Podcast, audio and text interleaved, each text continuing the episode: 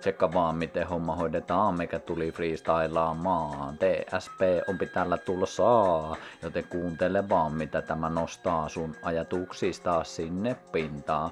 Meikä täällä sanottaa ihan tosta vaan, ei oo mitään huoltakaan ollutkaan. Tämä on tosi vaan. Nyt lähdetään rullaamaan. Woo, woo. Jep, jep, jep, jep, jep, jep. Noni, Yritetäänpä vielä. Pikkusen meinasin jo menettää toivoni. Hyvä, kiitos Jani. Thank you.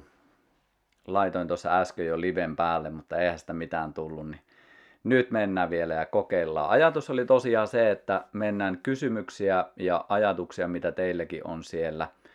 Joo, eli päivän teema on siis kysymykset. Eli jos teillä tulee kysymyksiä, mulla on muutama kysymys täällä jo odottamassa, niin jos on jotain kysyttävää, mitä haluaisit kysyä meikäläiseltä, niin anna tulla, nyt on siihen hyvä chanssi. Ei tarvi olla mitenkään aiheeseen tai mihinkään yhteen kulmaan keskittyvä, vaan voi olla, voi olla mistä vaan ja todennäköisesti en osaa vastata juuri mihinkään, mutta tuota, aina, voi, aina voi yrittää. Ja oikeastaan mä lähdin kuitenkin täältä kysy, valmiilla kysymyksillä liikenteeseen, niin voitte siellä pohtia ja heitellä, jos tulee mieleen. Mutta ensimmäinen kysymys oli oikeastaan, mitä mä halusin vähän avata että milloin mä itse huomasin, että tällaiset teemat, mitä mä täällä IGn puolellakin jaan, että milloin nämä alkoi kiinnostaa mua. Ja oikeastaan lyhykäisyydessään mulla oma historia on siinä, että mulla on nuorena ollut hyvin fyysinen lähestyminen elämään. Että kaikki liikkuminen, liikunta on kiinnostanut ihan valtavasti. Ja silloin oikeastaan kysymyksiä ei juuri ollut. Että se oli suoraviivasta menemistä, tietyllä tavalla hyvin putkiaivoistakin, mutta myös hyvin läsnä olevaa ja tietyllä tavalla sen flown kanssa tekemisissä jatkuvasti. Mutta mun oma isä kuoli 2003 ja se oli mulle oikeastaan semmoinen pysäyttävä hetki. Ja oikeastaan silloin eka kertaa mä vasta vähän kysyin elämän kysymyksiä tai suurempia kysymyksiä, että miksi me ollaan täällä, pystynkö mä itse vaikuttamaan terveyteen, kuolenko mäkin nuorena, mikä on se mun, mikä on tämän niin koko jutun juoni tässä. Ja ei ollut hirveästi ö, vast, valmiita vastauksia siinä vaiheessa, oli enemmänkin kysymyksiä. Mutta se on tosi kiehtovaa, että kun me avaudutaan jollekin asialle, että jos sä alat kysymään kysymyksiä, niin sitten jostain syystä alkaa tulemaan vastauksia. Ei välttämättä heti putkeen semmoisia niin sanottuja oikeita vastauksia, mutta se avaa, alkaa se asia kuitenkin avautumaan. Ja sitten mä itsekin koin, että tässä on monia monia vuosia tiettyjä teemoja pallotellut ja ei niissä vieläkään ole mitään valmista vastausta, vaan se on enemmänkin semmoinen jatkuvasti avautuva prosessi. Ja sen takia musta olisi kiinnostavaa myös kuulla, että minkälaisia kysymyksiä teillä on tähänkin suuntaan heittää, koska ne on myös kysymyksiä, mitä sä käyt siinä omassa elämässä tällä hetkellä läpi. Ja mun mielestä on ollut oikeastaan ehkä se isoin juttu on ollut se, että kun on ollut jotain kysyttävää, niin aina se kun pääsee peilaamaan, niin se auttaa siinä omassa matkassa, omassa prosessissa menemään eteenpäin.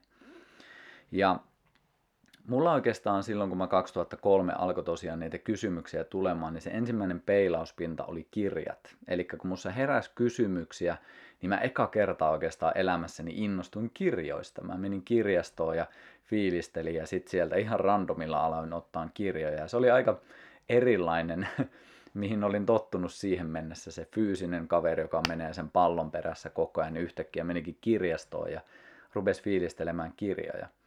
Wayne Dyerin kirjat taisi olla ensimmäiset, mitkä sieltä lähti messiin. Ja ne avasi sitten lisää kysymyksiä ja niin kuin tiedätte, pallo pyörii, niin siitä tulee vain isompia ja isompia. Loppupeleissä mulla on sellainen fiilis, että, että ne kysymysten määrä, se vaan lisääntyy ja lisääntyy. Että jos me mennään jossain asiassa pitemmälle, syvemmälle, niin sen huomaa loppupeleissä, että se on loputon asia. Mutta sitten mikä on jotenkin ainakin itselle ollut tosi tärkeää muistaa, että vaikka menee kuinka pitkälle ja kysyy monia kysymyksiä, niin sitten kuitenkin monesti ne teot, ne on yksinkertaisia asioita. Tai ei välttämättä niin pelkästään teot, mutta yleensäkin ne, että mitkä perusasiat on hyvä muistaa, niin ne on yleensä tosi yksinkertaisia. Vaikka sä meet jossain aiheessa tosi syvälle ja sit löydät sieltä miljoona eri kulmaa, että miten sitä voi katsoa. Mutta siitä, siitä oikeastaan 19 vuotta sitten, kun isä kuoli, niin siitä asti on ollut jostain syystä kiinnostunut siitä erilaisista kysymyksistä, mitä olin ollut ennen sitä. Et siinä on jotenkin semmoinen veden jakaja mun elämässä ollut. Ja nyt jotenkin on tosi kiehtovaa se, että, että mitä enemmän jotenkin pyrkii löytämään sitä, että mikä on itselle totta, mikä on itselle rehellistä, niin sitten se antaa myös kivasti pallottelukavereita tähän ympärille. Ja sen takia mä haluaisin, haluaisinkin kuulla, että minkälaisia kysymyksiä teillä on. Minkälaisiin asioihin haluaisit nyt, että heitellään, niin kuin sanottua, ei totuuksia, mutta jonkinlaista pallottelua siihen suuntaan. Niin olisi tosi kiva kyllä kuulla. Mutta sitä tässä odotellessa tai teidän kysymyksiä odotellessa, niin oikeastaan tässä, mm, no tollanen olisi aika kiva kysymys ottaa, että miten mä itse käsittelen vihan tunteita. Tämä tuli kans tuolla IGn puolella, niin mulle oikeastaan niin kaikki tommoset käytän nyt suluissa negatiiviset tai tommoset vähän matalemmat tunteet, jotka kuitenkin loppupeleissä kuuluu siihen samaan tunnespektriin, että meillä on, meillä on tunteita. Loppupeleissä sen voitaisiin tiivistää niin, mutta helpostihan meidän mieli tekee sen, että on nämä hyvät tunteet, sitten on nämä vähän, vähän nihkeät tunteet. Ja se viha ehdottomasti itsellä, mä määrittelisin, että mulla se kuuluu niihin tunteisiin, mitä on ollut vaikea ilmentää. Että on ollut jotenkin silleen, niin kuin kaikki meistä kokee vihankin tunteita jossain määrin, jossain muodossa – mutta mun se mekanismi on ollut oikeastaan se, että kun mä tunnen jotain vihaa, niin mä en ole koskaan oikein myöntänyt sitä. Jos joku on multa vaikka kysynyt, että hei Teemu, mitä sä voit, niin sit mä en ole pystynyt pääsemään siihen vihaan kiinni, enkä edes sanottaa sitä, vaan aina vähän väistämään sen. Et jotenkin vähän sit niin, että mulla, mulla on vähän tommonen ikävä tunne, mutta sit mä laitan sen vähän alaspäin. Me tietyllä tavalla tukahdutaan sen tunteen. Ja se on se malli, mihin mä oon tietyllä, tietyllä tavalla itse oppinut ja kasvanut. En niinkään se, että mulle on opetettu se, vaan se, että mä oon tulkinnut maailmasta, että näin jotenkin se pitää tehdä. Ja se on oikeastaan ollut itselle yksi haastavimpia tunteita, koska siihen vihaan liittyy niin paljon myös se, että mä jotenkin kontrolli häviää. Ja mullakin on hyvin vahvasti se, että mun, mun persoonarakenteessa on se, että mä haluan olla jollain tavalla kontrollissa ja mä haluan hallita ja mä haluan niin kuin, tietyllä tavalla, että langat on käsissä. Ja sitten vihan tunne on semmoinen kuitenkin, että se vie kaiken sen. Se vie sen kontrollin, se vie sen äh, rauhallisuuden, mihin ehkä jollain tavalla itsekin pyrkii, niin, niin se on ollut vaikea. Ja se, että miten mä nykyisin käsittelen sitä, no ensinnäkin mä pyrin olemaan ihan yksinkertaisesti rehellinen itselle, että mussa on se tunne. Sen sijaan, että jos miettii sitä entistä minä, niin se, se kielsi sen ja väisteli ja tukahdutti sen. Niin jo se, että myöntää se, että ei vitsi, nyt mussa nousee viha, nyt mussa on tämmöinen tunne, niin se jo auttaa tosi paljon. Ja tämä on itselle ollut kaikissa jotenkin tosi tärkeää, että jos se, että myöntää, niin se tulee näkyväksi, on se mikä tahansa tunne, niin se on jo pienempi sen jälkeen. Et jotenkin tuntuu, että tosi paljon meillä menee energiaa siihen, että me puristetaan, laitetaan joku tunne sivuun tai just että väitetään, että sitä ei ole olemassakaan. Et ihan yksinkertaisuudessaan se myöntäminen. Ja sitten kun sen huomaa, että okei, mussa on tätä, sit pitää tehdä jotain. Koska sitten kun mä pystyn myöntämään, sit mä pystyn tekemäänkin jotain sille. Ja mulla mä palaan siihen, mikä mulle on tuttua ja tietyllä tavalla turvasti, turvallistakin, eli se kehollisuus. Eli mä käyn rauhoittamassa hermostoa. Silloin kun ainakin itsellä lähtee vihan tunne päälle, niin se on hyvin myös hermostoa aktivoiva. Mä oon valmiustilassa. Mä oon valmiina hyökkäämään. Ja sen takia mä ainakin itse haluan ensin vähän rauhoitella sitä hermostoa ennen kuin mä lähden oikeasti ilmentämään juuri mitään siitä.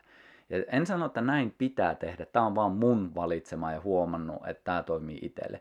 Ihan se, että mä lähden heti kävelylle. Mä en yritä sitä mentaalisesti jotenkin hinkata päässäni läpi, että mitä tämä viha nyt kertoo minusta ja mistä tämä kumpuaa ja mitä tämä kertoo minun sukulinjoista. Ja ei, mä menen kävelylle. Mä menen kävelylle, mä keskityn nenähengitykseen. Mä pyrin rauhoittamaan hermostoa, mä pyrin pääseen sieltä sympaattisen hermoston puolelta sinne parasympaattisen hermoston puolelle. Ja sit katsoo, että hetkinen, mistä tämä Teemu tuli? Mistä tämä nousee?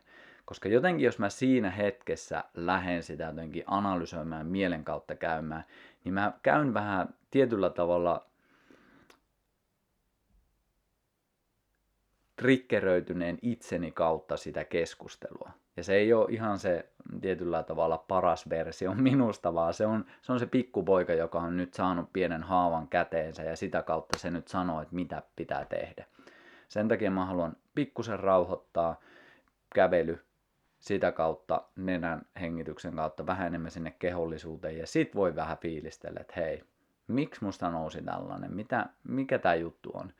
Että sit vasta käydä sitä vuoropuhelua itsensä kanssa. Eli hyvin hyvin yksinkertainen juttu loppupeleissä, mutta, mutta se, että sen on havainnut, että jos mä en sitä tee, että jos mä jään siihen mielentilaan, jos mä huomaan, että okei, musta nousee viha, mutta mä en tee sille mitään, mä kiellän sen, niin sit se vaikuttaa mun kehoon tosi pitkään. Mutta sitten kun mä teen heti askeleita siihen, että menen sinne kävelylle, ja en aina mene heti, koska on järväinen ja en halua myöntää sitä itselleni. Siinä voi mennä joskus vähän pitempäänkin, mutta se, että sitten huomaa sen, tekee ne askeleet, menee sinne pihalle, niin se on sitten mahdollistaa, että pääsee vähän rauhallisemmasta tilasta sitä tarkastelemaan. Jani heitti kysymyksiä. Heitelkää muutenkin, jos sieltä tulee kysymystä, niin, niin, niin käydään niitä läpi. Mitä sulle merkitsee elinvoima ja mitä se pitää sisällään?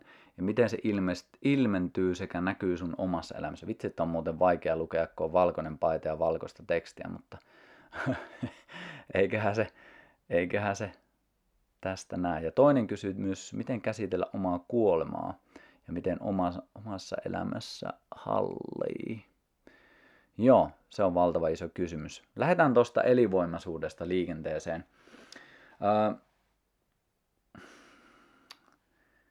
Nyt mä yritän pitää vastaukset kohtuun lyhyenä tässä, niin saa sitten useammankin kysymyksen, mutta itselle ehkä tosiaan niin kuin sanoin, jos kuuntelitte alusta asti, niin mulle on se fyysisyys ollut tosi tärkeää.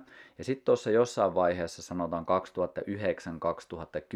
2009-2010 akselilla, ehkä vähän 2011kin puolella, niin mä menetin tosi paljon sitä elinvoimaisuutta, mitä mulla nuorempana oli ruokavaliokokeiluiden ja erilaisten sekoilujen, sekoilujen johdosta, johon nyt ei välttämättä mene syvemmin tässä, ellei se sitten kiinnosta, niin kysykää, jos kiinnostaa, niin mennään siihenkin, mutta pääpointti tässä siis se, että, että mä menetin sen, mikä oli ollut itsestään selvää, eli se, että sitä on sitä energiaa, on jaksamista, siellä mennään siellä pallon perässä tai rinteiden huipulla tai missä tahansa, ja siellä mennään täysillä ja kovaa. Ja sitten kun ei ollutkaan sitä enää, että tietyllä tavalla menetti sitä elinvoimaisuutta, niin sen takia, silloin mä jotenkin havahduin siihen, että mulle ainakin hyvinvointi on tosi paljon sitä, että, että siellä on elinvoimaisuutta tehdä itselle tärkeitä asioita. Että jos mä en jaksa edes niitä tehdä, niin sitten mä jotenkin tuntuu, että teen ihan vääriä asioita elämässä. Että mä jotenkin tuhlaan sen energiani väärään paikkaan. On se sitten, että en syö itselle hyvää ruokaa, en nuku sillä tavalla, mikä palvelisi palautumista. Ylikuormitan ehkä sitä systeemiä, on se sitten treenaamisen tai työn tai minkä tahansa muun johdosta.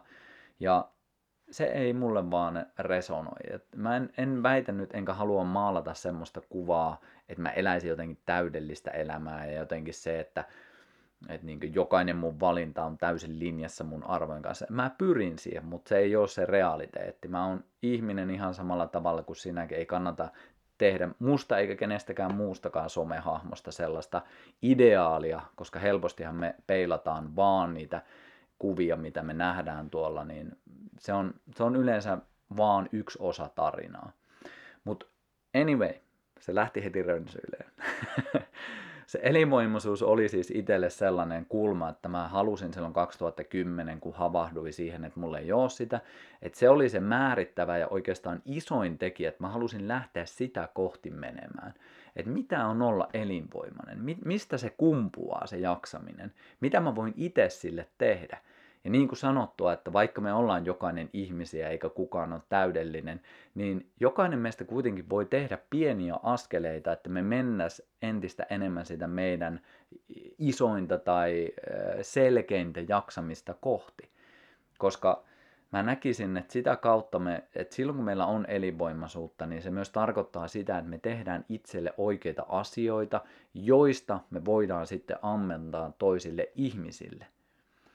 Ja se on mun mielestä tosi tärkeää, että ei niinkään se, että, että mulla olisi nyt jotenkin tosi paljon energiaa, vaan se, että hei, jos mulla on jokseenkin edes hyvä olo, niin mulla on jotain silloin annettavaa. On se sitten perheelle, lapsille, vaimolle, ystäville, ehkä lähi, lähipiirille tai jollekin. Ja se on jotenkin mulla ainakin itseä tosi paljon inspiroi, että että jotenkin jos me pystytään löytämään sitä kulmaa, että kaikki mitä me tehdään ei ole pelkästään meille, vaan se myös auttaa siihen, että miten me ollaan toisten ihmisten kanssa. Miten käsitellä omaa kuolemaa? Vitsi, se on kyllä valtava iso kysymys. No on täällä muitakin valtavia isoja kysymyksiä, muun muassa, että mikä on elämän tarkoitus. ai saakeli, ai saakeli. No, mennään tuohon kuolemaan, koska mun mielestä se on ihan tosi tärkeä teema. Ja mun mielestä tähän on, niin kuin kaikkiin näihin, niin mä oikeastaan tässä vaan peilaan omia ajatuksia ja omia ää, valintoja. Ja mä toistan tätä, mutta voi olla, että osa tulee linjoille vähän myöhemmin. Tässä ei ole mitään nyt, en yritä sulle antaa, että tämä on se oikea malli, että teen näin, vaan enemmänkin silleen, että yhdessä peilaillaan ja kuuntele, mitä nämä mun asiat herättää sussa. Ja kuolemahan on tietyllä tavalla semmoinen aika vahvakin tapu meidän yhteiskunnassa ollut. Ja se ei ole mun mielestä enää sitä ehkä, mutta se on kuitenkin semmoinen asia, että jos mä muistelen omaa lapsuutta, niin aika usein kuulin sitä, että no älä puhu siitä. Että se oli heti silleen, vietiin pois se keskustelun mahdollisuus tästä aiheesta.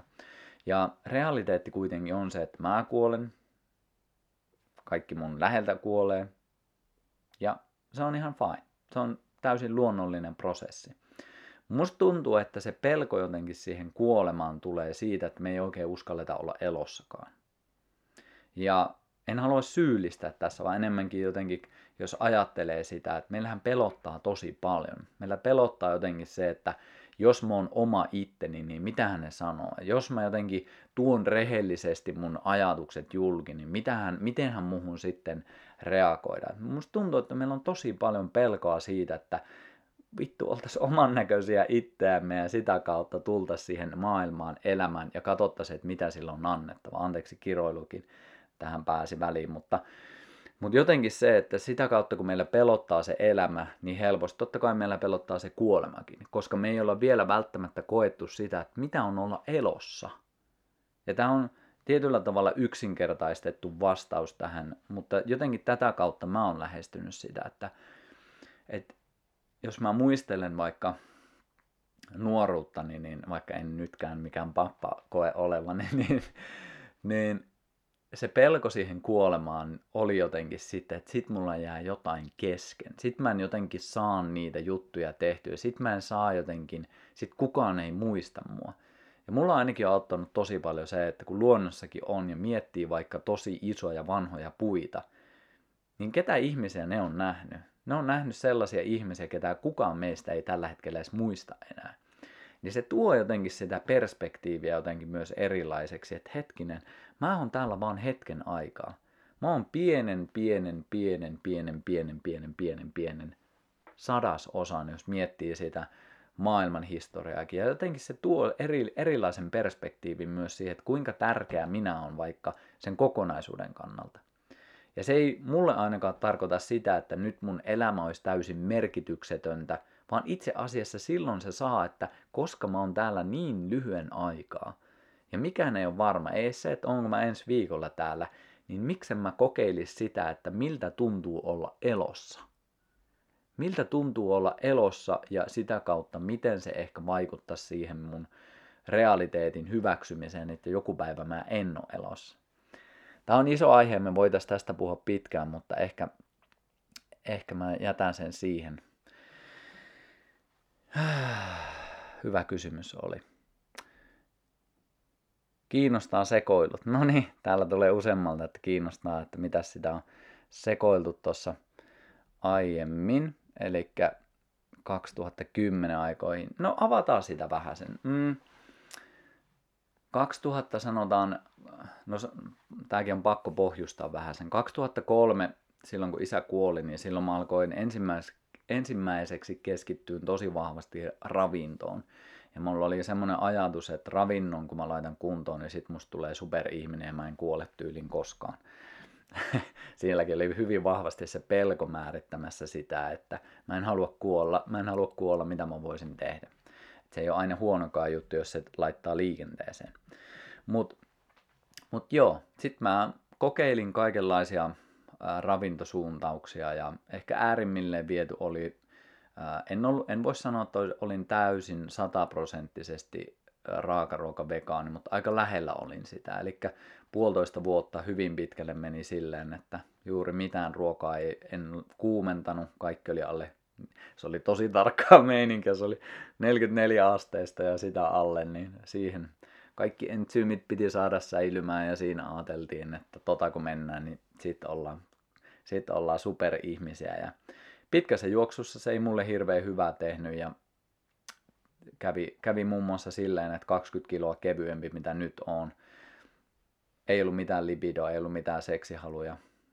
Ei ollut myöskään sitä elinvoimaisuutta, mitä oli nuorempana ollut. Ja tämä oli alle kolmikymppisenä, niin, niin siihen se oikeastaan kulminoitui. Ja sitten 2011-2012 mä jotenkin havahduin siihen, että tämän täytyy muuttua. Ja sitten pikkuhiljaa alkoin sitten syömään muutakin, mutta se ei ollut pelkästään se ruokavalio, vaan siellä oli myös ajatus taustalla ja se ensimmäinen ajatus, oikeastaan voisin jakaa yhden tarinan tai spin-off-tarinan myös tästä, koska mm, elettiin ehkä vuotta 2009 ja silloin ensimmäisiä podcasteja Jenke, Jenkeistä oli olemassa jo ja kuuntelin ja siellä puhuttiin meditaatiosta ja muutamassa kirjassakin oli puhuttu meditaatiossa ja mä sitten ajattelin, että no tätähän pitää kokeilla ja tämä kuulostaa jotenkin niin kiehtovalta.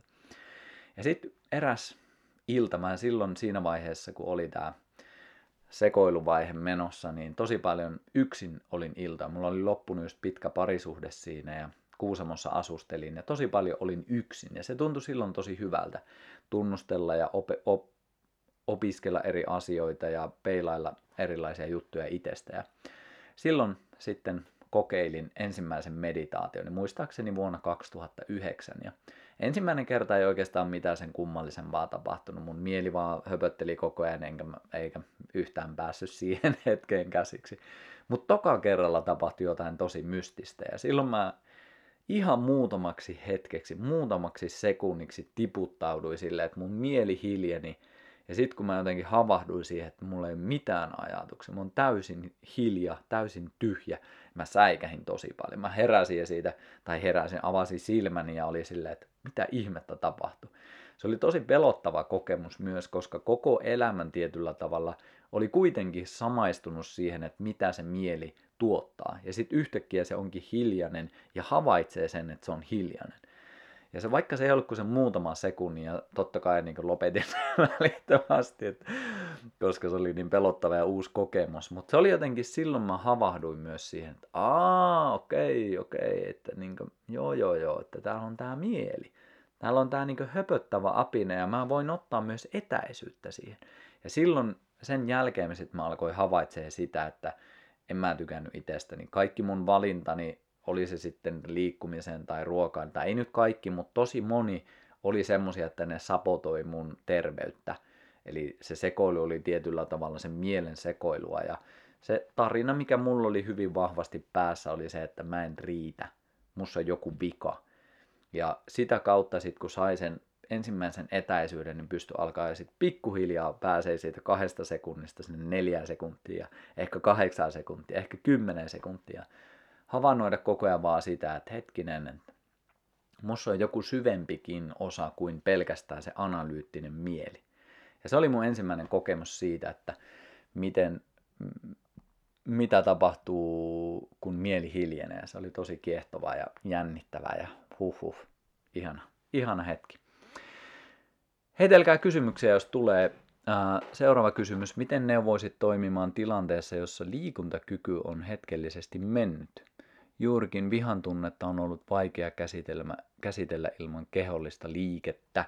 Ai vitsi, toi on, toi on kyllä itsellekin. Täällä oli itse asiassa yksi toinenkin kysymys, missä oli, että, että mitä pelkään elämässä tällä hetkellä. Niin, niin kyllä mulla kuitenkin toi keho ja kehollisuus on niin vahva itellä työkalu myös siihen mielen hyvinvointiin. Että kyllä varmasti se yksi pelkoista olisi just se, että mitä sitten jos se keho ei toimiskaan, mitä jos en pystyskään käyttämään sitä, mikä on tällä hetkellä se, mikä mahdollistaa tosi paljon.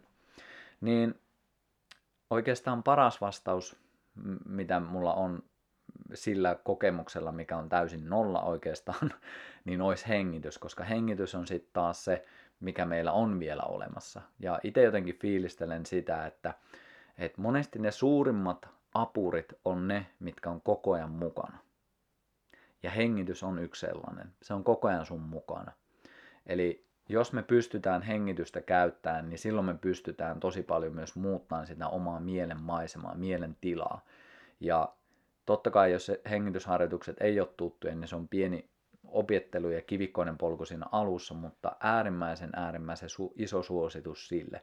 Varsinkin jos on vaan hetkellinen tila ja yleensäkin tila, jossa ei välttämättä pääse sit tekemään niitä fyysisiä asioita, millä on saanut sen mielen hiljaiseksi, niin kyllä mä sitten lähtisin ehdottomasti kylmäaltistuksella ja hengityksellä liikenteessä. Totta kai jos sinne kylmäänkään ei pääse, niin sitten jää vaan se hengitys. Mutta hengitys on tosi vahva ja mä näkisin, että äsken puhui siitä vähän, että mitä se ensimmäinen pysähtymishetki siinä meditaatiossa oli, niin oikeastaan ne vahvimmat on sitten tullut sen jälkeen just hengitysharjoituksilla ja tanssilla. No ehkä mä sen niin rakastelun kolmanneksi lisää siihen, koska se on myös vahva tietoisuuden muuttaja, mutta mut hengitys itsessään niin on kyllä tosi vahva siihen, että se voi muuttaa ja oikeastaan räjäyttää sen mielen ihan kokonaan osiin, varsinkin silloin, jos se on tosi vahvasti samaistunut johonkin, pitää jostain ajatuksesta kiinni, niin se hengitys voi vapauttaa siihen, että yhtäkkiä näkee, että uh, tässä on paljon muutakin kuin se mun ehdollistunut ajatus. Hyvä. Tulisiko vielä kysymyksiä, ajatuksia? Katsotaanpa, täällä on näköjään liittynyt vaikka ja ketä. Kiva, kun olette löytäneet tänne. Jos on tullut kysymyksiä, niin heitelkää ihmeessä tulemaan. Mikä on mun elämän motto, voimalause? No, ei mulla oikeastaan motto ja voimalause. Mulla on semmoinen yksinkertainen kolmen sanan luonnollisin versio minusta. Ja se on oikeastaan semmoinen ohjaava tekijä, että mä pyrin löytämään sitä, että ja ennen kaikkea tutkimaan, että mikä on luonnollisin versio minusta. Mulla ei ole siihen vastausta ja en voi väittää ilmentäväni sitä, mutta se on se mun ohjaava tekijä, mikä oikeastaan määrittää sitten, että minkälaisia asioita pyrin elämääni tuomaan. Ja, oh. Mitä sanoisin 15-vuotiaalle Teemulle? Ai vitsi, mikä kysymys. Huhhuh. No mä sanoisin, ehkä mä sanoisin sille, että että 15-vuotias Teemu oli aika kova juhlimaa. Ja silloin, silloin alkoholikin maistui hyvin vahvasti. Ja se oikeastaan mä oon miettinyt sitä, että miksi se maistui niin paljon, koska joka viikko sitä piti saada. Ja perjantai, joskus lauantaikin meni, meni hyvin kosteissa tunnelmissa, niin Mulla se alkoholi jotenkin oli portti siihen, että silloin mä sit uskalsin tanssia. Mä uskalsin puhua rehellisesti, mä uskalsin ilmentää elivoimaisesti sitä persoonaa, jota selvinpäin en uskaltanut. Et mä jotenkin sanoisin sille 15-vuotiaalle Teemolle, että hei, se mihin sä tuolla alkoholilla pyrit ja pääsetkin, se on hyvä tila, se on kiva tila, niin jotenkin pyrkisin sanottaa se, että se tila on saavutettavissa täysin selvinpäin. Ja tässä on keinot, miten me voidaan yhdessä lähteä sinne menemään.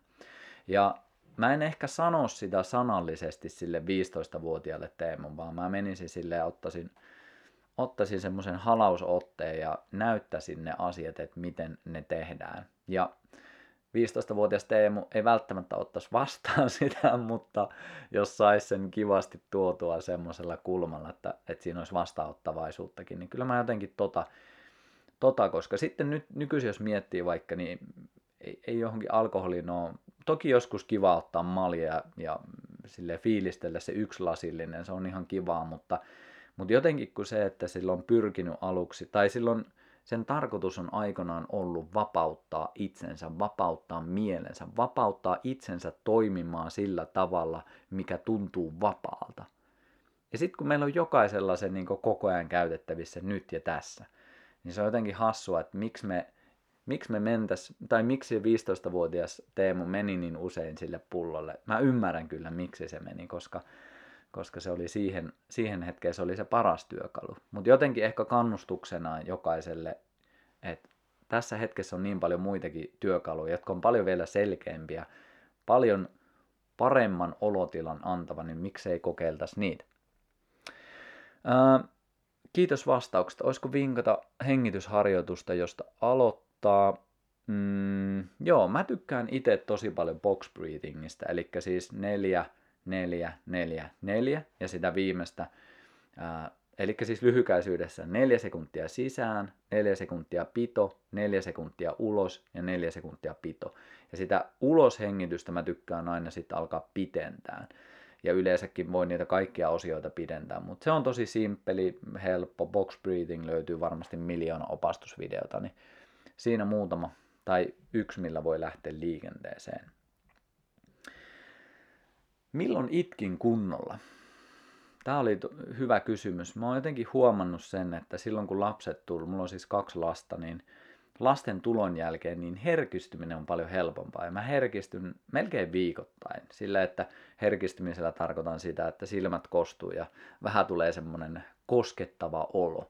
Niin sitä kyllä tapahtuu joka viikko ja se on yleensä lasten kanssa tai jonkun ihanan pysähtymisen kautta tai jonkun sellaisen kivan, kivan jutun kautta ne tulee. Mutta kun mä sanoisin, että viime kunnon itkuista, mä oloitan, että tämä kunnon tarkoittaa sitä, että aivan sokka irti tyylisesti, niin varmaan 2020, että kyllä siitä puolitoista vuotta on, se oli syksyä, niin joo, puolitoista vuotta, niin silloin oli neljän päivän tapahtuma itsellä tuolla Lapissa ja sen jälkeen sitten ystävän kanssa jäätiin ja lähdettiin tunturiin ja tehtiin vielä vahva harjoitus siihen, niin silloin kyllä lähti, lähti sokka käsistä ja se oli kyllä hyvin vapauttava ja ihana kokemus, että itku itsellekin on ollut tosi semmoinen haastava ja vaikea. Jos mä mietin vaikka mun rakkain ihminen varmaan lapsuudesta oli isä, koska isän kanssa asuttiin hyvin pitkälle. Ja mä muistan tasan kerran isän nähneen itkeneeni.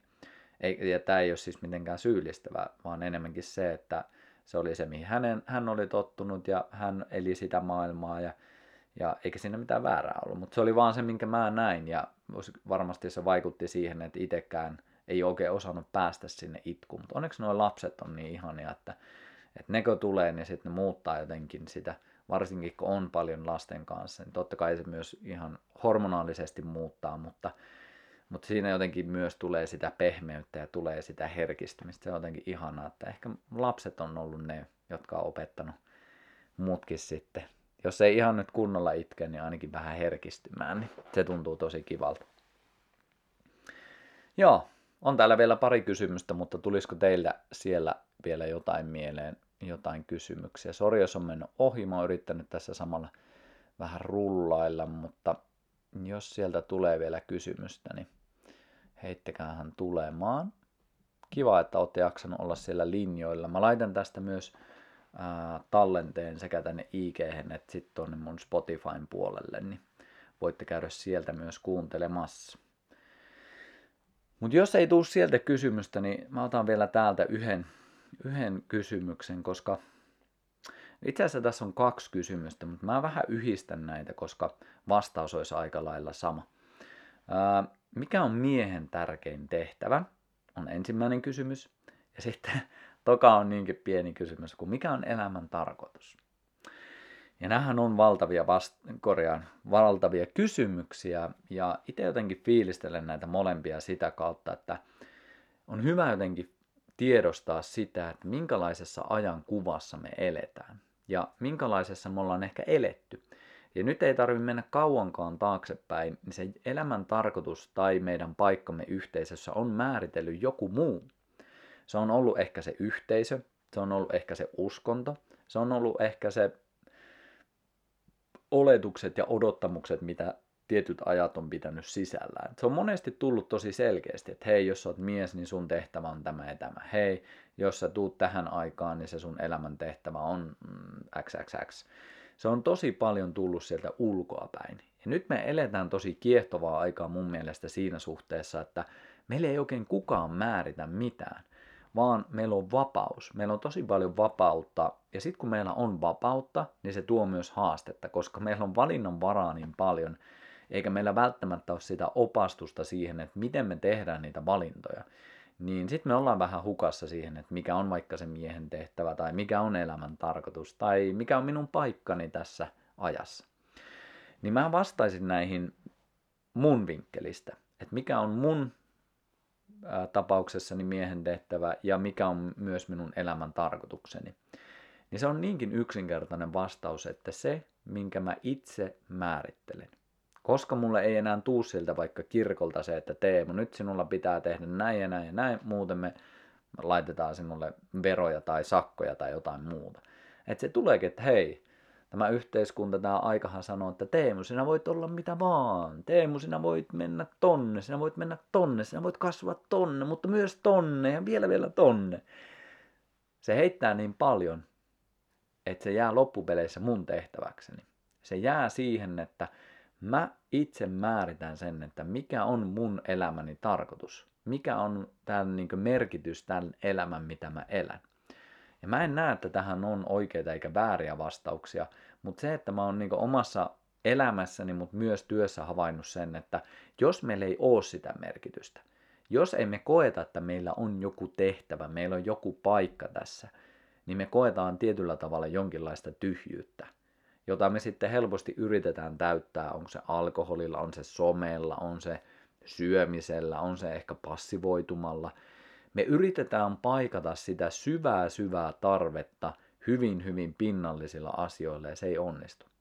Se onnistuu äärimmäisen huonosti. Se ehkä hetken aikaa tulee hyvä olo, kun juodaan se pullo tai syödään liikaa tai katsotaan sitä saakeli syrjällä somea, mitä tahansa.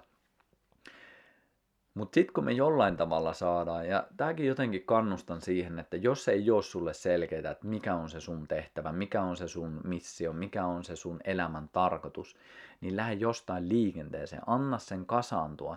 Ja tämä liittyy ehkä siihen aiempaan vastaukseen vähän siihen kuolemaankin, että monesti se kuolema saattaa pelottaa sen takia, kun meillä on elossa. Niin mitä jos me oltaisiin elossa ja uskallettaisiin tehdä niitä asioita, jotka tuntuu siinä hetkessä tärkeältä, ja sitä kautta se ehkä alkaa muuttamaan ja mukauttamaan sitä meidän polkua sen näköiseksi, mikä sitten tuntuu loppupeleissä meidän omalta polulta. Ja tämä on itselle sellainen, että vitsi, jos, niin kuin, jos meillä olisi malttia, niin me jokainen löydetään se kyllä. Mutta ehkä tämä aika tuo sen haasteen, että me halutaan niin nopeasti asiat, me halutaan välittömästi saada se, mikä meiltä uupuu että jos meillä olisi se maltti, niin me huomattaa se, että, että se polun löytäminen ei ole päivän prosessi, se ei ole viikonkaan prosessi, vaan se on kuukausien, ehkä jopa vuosien työskentely ja avoinna oleminen sille, että mitä se elämä tarjoaa just sillä hetkellä. Mikä tuntuu vetävän puolensa niin kovasti, että sä et enää pysty olemaan erossa siitä. Et jotenkin sitä kautta mä itse hahmotan sen, että, että meidän jokaisella on joku tehtävä, joku merkitys, jos ei muuten, niin ainakin itsemme määrittelemänä. Ja koska meille ei sitä ulkoisesti nyt määritellä, niin nyt se on meidän tehtävä määrittää se, että miksi sä oot täällä olemassa, mitä sä oot tekemässä, ja sitä kautta ehkä alkaa sitten se polkukin koko ajan avautuu enemmän ja enemmän. Ja se on loputon polku myös siinä suhteessa, että se ei ole sillä, että sä oot kerran sillä ja sitten lukitaan tämä loppuelämäksi. Koska elämä muuttuu koko ajan. Sä muutut siinä. Sun ihmiset ympärillä muuttuu, niin uskalletaan myös olla jotenkin avoimia sille, että hei, ehkä vuoden päästä se on jotain muuta. Pikku sivuraide, mutta on pakko tuoda tähän, koska mun ajatukset nyt käy niin kovilla kierroksilla tässä, niin jotenkin tosi paljon kuullut tänä vuonna sellaista, tai korjaa tässä vuoden parin sitään sitä lausetta, että minä en koskaan tekisi näin. Minä en koskaan niin sitä on jotenkin hyvä fiilistellä sitä, että jos minä vaikka sanoisin nyt, että minä en koskaan tekisi sitä ja sitä ja sitä, niin mitä mä itse asiassa tekisin? Mä ottaisin menneisyyden ajatukset, uskomukset, joilla mä määrittäisin mun tulevaisuuteni valinnat. Koska mä en tiedä yhtään, missä mä oon vuoden päässä. Mä en voi tietää vuoden päässä sitä olemisen ja jotenkin tarpeiden tilaa, missä mä oon. Sen takia älä sano, tai saat sä sanoa. En, en mäkään voi sanoa sulle, että älä sano, kokeillaan sanottaa se uudelleen. Mm, sen sijaan, että me sanotaan, että minä en koskaan tee sitä, niin mitä jos sä antaisit hetken määrittää sen, että mitä sä teet? Mitä jos se sun menneisyys ei oiskaan niin vahvasti määrittelemässä sun tämän päivän ratkaisuja? Meistä ei kukaan tiedä, minkälaisia ihmisiä, minkälaisessa maailmassa me eletään viiden vuoden päästä. Miksi siis tehdä 2014 tulleella ajatuksella ratkaisuja vuodessa 2027? Ollaan hereillä, ollaan auki elämälle, koska elämä haluaa elää. Mun, on mun uskomus ja näkemys, että elämä haluaa elää meidän kauttamme. Ja se ei, sille ei kiinnosta se, että minkälaiset uskomukset ja ajatukset ja ehdollistumat meillä on päässämme, vaan se haluaa elää, se haluaa ilmentää, se haluaa tietyllä tavalla olla pikkulapsi, joka leikkii, kokee ja aistii ja havainnoi kaikkea mahdollista tässä ympärillä. Niin otetaan pikkusen siitä mukaan ja ollaan avoimia sille, että hei, tässä hetkessä nämä asiat tuntuu tärkeältä, mutta mitä se on vuoden päästä, en mä tiedä. Ehkä mä annan vuoden päästäkin sille elämälle mahdollisuuden, koska se elämä muokkaa meitä ja sitä kautta se muokkaa myös mun näkemyksen mukaan sitä tarkoitusta, sitä merkitystä, mitä tässä kysyttiinkin. En tiedä, kuulostaa tähän hetkeen ihan ok ajatukselle. Hei, kiitos. Makia, kun olitte mestoilla. Laitan tallenteen tästä, jos tulitte vasta linjoille. Kysymyksiä ja kommentteja mentiin tässä eteenpäin. Ja näitä tulee jatkossakin. Tämä on hyvin todennäköisesti TSPn tämän vuoden linja. Eli mennään livenä, pistetään siitä tallennettakin. Tulkaa linjoille, otetaan mahdollisesti keskiviikko- tai torstai-päiväksi, milloin aina on näitä. Ei välttämättä ihan joka viikko, mutta kiva jotenkin päästä pallottelemaan. Mä kaipaan sitä, että ollaan tässä samassa hetkessä, sieltä tulee kysymyksiä, sieltä tulee ajatuksia ja sitä kautta yhdessä muovaillaan, yhdessä tutkitaan, yhdessä mennään eteenpäin. Ja se mulle tuntuu jotenkin kaikista inspiroivammalta. Ja se on se tuohon äskeiseen, että jotenkin mä olin lukinut sen, että tehdään podcasteja, mutta elämä haluaa muuttaa ja se on silloin muututtava sen mukana. Niin kiitos siitä, mukava kun olitte linjoilla ja jatketaan taas sekä näiden parissa, mutta myös kaiken muun kaikkea hyvää sinne. Ei muuta kuin nauttikaa illasta.